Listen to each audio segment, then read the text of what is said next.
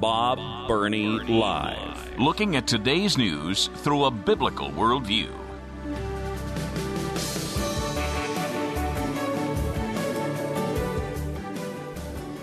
Okay, just real quickly, uh, this has been a big, big, big story in the evangelical world. Uh, one of the largest Southern Baptist churches in the convention has been disfellowshipped. Yeah, I, I think that's what they call it. Now, again, cooperation with the Southern Baptist Convention is absolutely voluntary, and every single church is completely and totally autonomous. And Saddleback Church, that Rick Warren has now retired from, changed their doctrinal position concerning women in the pastorate. And they have gone from a complementarian view to an egalitarian view. And you and I have discussed that many times, don't have time to go into it. All right, now, I want to know why after 30 plus years, Rick Warren, who is a brilliant man, would change his doctrinal position after all of those years and cause a split with the Southern Baptist Convention that has been so good to him, and he's been very good to them. All right, now, let me chase a quick rabbit here, and then I'll get back into the story. There is something called hermeneutics. All right, it's time for, for Bible college, freshman Bible college, okay? Hermeneutics, that is the study of the interpretation of Scripture. And in hermeneutics, the interpretation of Scripture, there are a whole bunch of laws that anyone who really respects the text should use. There are dozens of them. One of them is you interpret the obscure with the clear, not the other way around. Here's what I mean by that. There are a whole lot of verses in the Bible that are somewhat obscure. You read them and you kind of shake your head and go, hmm, I'm not sure what Paul meant. I'm not sure what Peter meant. I'm not sure what Ezekiel meant. I'm not sure what Matthew meant. It's a little obscure. It could mean this, it could mean that. I'm not really sure. How do you interpret those? Well, you find something in that theological area that is absolutely clear. And you interpret the obscure with the clear. You never do it the other way around. This is why I have a problem with Rick Warren's change in theology. And this is theology, it's not philosophy, it's theology. In a recent interview, Rick Warren was asked, How, Will you change your mind on the role of women in the church and so forth? Why did you do that? Well, I'm not going to go into all of it, but he cites three verses of Scripture. One of them is the Great Commission. And then he basically says, with all three of these verses of Scripture, well, it could mean this. We're not sure. It might mean this, but I think it probably includes women because, well, it looks like he he takes obscure looks at three particular portions of Scripture and basically says, well, there's a lot of controversy about this verse, and and some people think it says this, and some people say, think it says this, and and I used to think this, but now I've come to the conclusion he he has no clear this is what I believe scripture says. And at, at, the end of the interview, he says, Well, that's what I think, but you know, many people will be disagree with me, and I may be wrong, and we'll just agree to disagree. Contrast that with Paul, particularly, and his extremely clear teaching on women in leadership. Paul is not ambiguous about women in leadership. Not at all. Paul is very clear. Paul is very uh, adamant. He is not ambiguous. He is very, very clear. And the only way you can get around those very clear verses on women and leadership, and again, folks, please, it has nothing to do with equality. Nothing that Paul taught about women and leadership and who pastors and so forth. None of that deals with equality. It's roles. They're roles in the family. The husband is to be the head of the home. Does that mean he is superior to the wife? Of course not. Huh. Any honest man would admit, oh my goodness, if something happens to my wife, I am lost. But there are roles husband and wife, there are biblical roles. Uh, parents and children. Is that an equality issue? Do parents really believe that they are superior to their children simply because the Bible says children obey your parents? Of course not. Any parent, any parent who loves their kids would give up their life for their kids. They believe their children are more important than they are. It's not equality, it's roles. And these are the roles that God has ordained in marriage family, parents, children, and the church. It has nothing to do with who is more important. It's the roles that God has outlined. So, in order to get around those very, very clear verses that Paul uh, gives us concerning leadership in the church, the only way around that is well, that was a cultural thing. And it was just, uh, uh, Paul was a product of his culture. And in his culture, folks, when you start traveling down that culture road, you're going to get yourself in serious, serious trouble.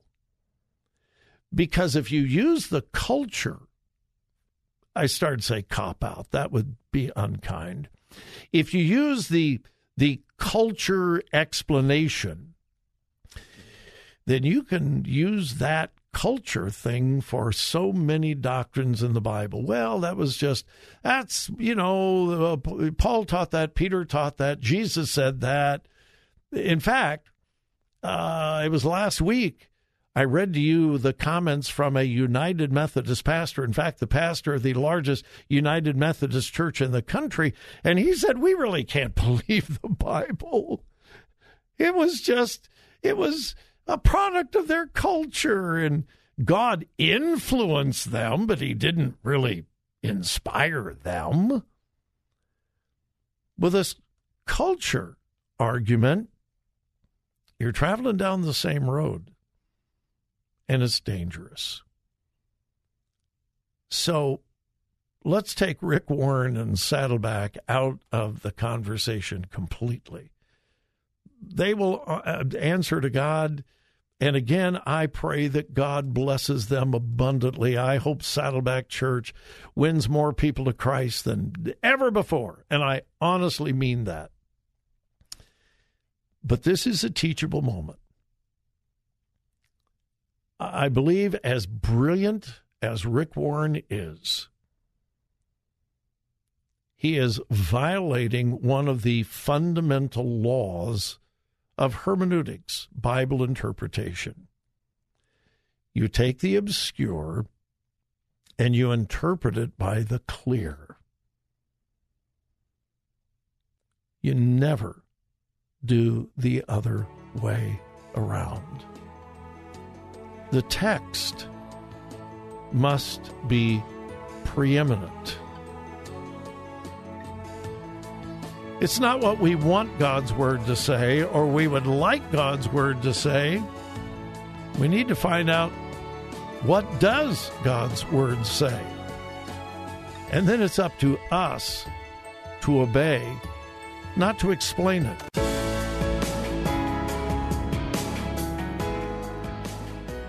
Talk radio that makes a difference. Makes a difference. This is Bob Burney Live.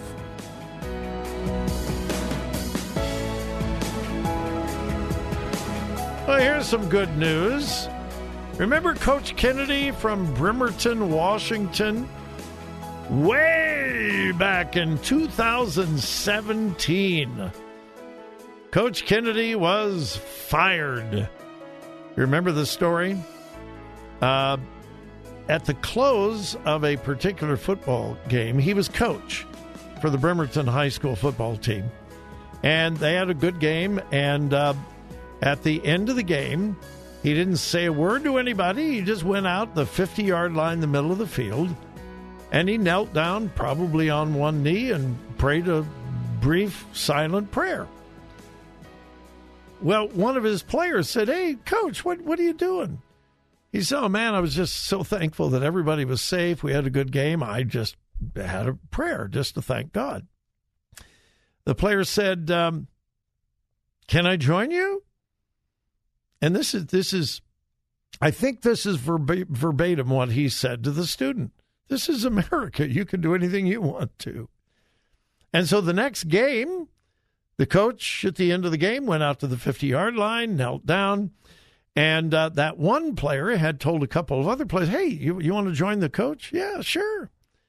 And so they knelt down by the coach and they had a brief prayer and went home. Well, it grew. The coach never invited the players. He certainly never coerced them. The players voluntarily began joining the coach. It wasn't long that it wasn't unusual for players on the opposing team would come out in the middle of the field at the end of the game and have a word of prayer. Well, a parent, we have no idea who or even if there was someone, contacted the Freedom from Religion Foundation and said separation of church and state, separation of church and state. Uh, and they threatened to sue the school, and uh, the school says, uh, "Hey, Coach Kennedy, um, uh, you know you may be violating separation of church and state here. We got to ask you to quit praying." And Coach Kennedy said, "Well, I have a right to freedom of speech and religion. I don't give that up just because I become a teacher."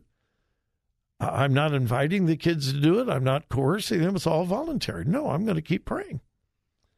And so this went on for a while, and the school district says, You got to quit. He said, No, I can't. And they suspended him for a little bit of time, and he refused to back down, and finally they fired him. Well, he went to court. And if I recall correctly, three different courts three different judges ruled against Coach Kennedy. He didn't give up. The Alliance Defending Freedom continued to defend him and represent him. It finally went all the way to the Supreme Court. And last June, the Supreme Court, in a six to three decision, ruled in Judge Kennedy's favor. Remember, three lower courts ruled against him. Supreme Court ruled in his favor and ordered the Bremerton School District to reinstate him to his previous position. Well, it becomes official on March 23rd. He will be coach of the high school team in Bremerton, Washington again. He won. Good for him. Good for him. Uh, it's going to be interesting to watch how this coming football season plays out because it has received so much public attention. Um, he's going to receive some hate. I think he's going to receive an overwhelming amount of support from the community. Uh, what about the school officials who fired him? I don't know. But he won, and uh, he's going back to coaching and doing what he loves to do. And then there is this. Listen to this headline House Republicans launch Congressional Family Caucus to protect marriage and to promote God driven policies. I love this. It's called the Congressional Family Caucus. Representatives Mary Miller, Diana Harshbarger, and Brian Babin noted in their announcement, quote, that the natural family was ordained by God as the foundation of our society. The three Republican members announced that they have formed a congressional family caucus to defend the marriage based family from leftist attacks. Uh, Congressman Brian Babin of Texas wrote America has seen a concerted effort by activists on the left to abolish the natural family. The natural family, a man and a woman committed for life to each other and to their children, was ordained by God as the foundation of our society. The natural family is essential for a nation to prosper because the family is the root of self government, service, community, and personal responsibility. The uh, three representatives further stated that their aim, uh, or pardon me, that the aim of the radical left is to replace the natural family with the federal government. Well, good for them. Good for them it will be fascinating to see what representatives in the House of Representatives join the Congressional Family Caucus. Who would have thought just a few years ago that we would need a Congressional Family Caucus to support the family? But my goodness, my goodness, my goodness, do we need it now? Good for them. May their tribe increase. And folks, I hope you have an absolutely wonderful evening. But please, I say it every day, but I really mean it. Wherever you go and whatever you do, remember whose you are. Listen. Listen. Think. Think. Discern. Discern.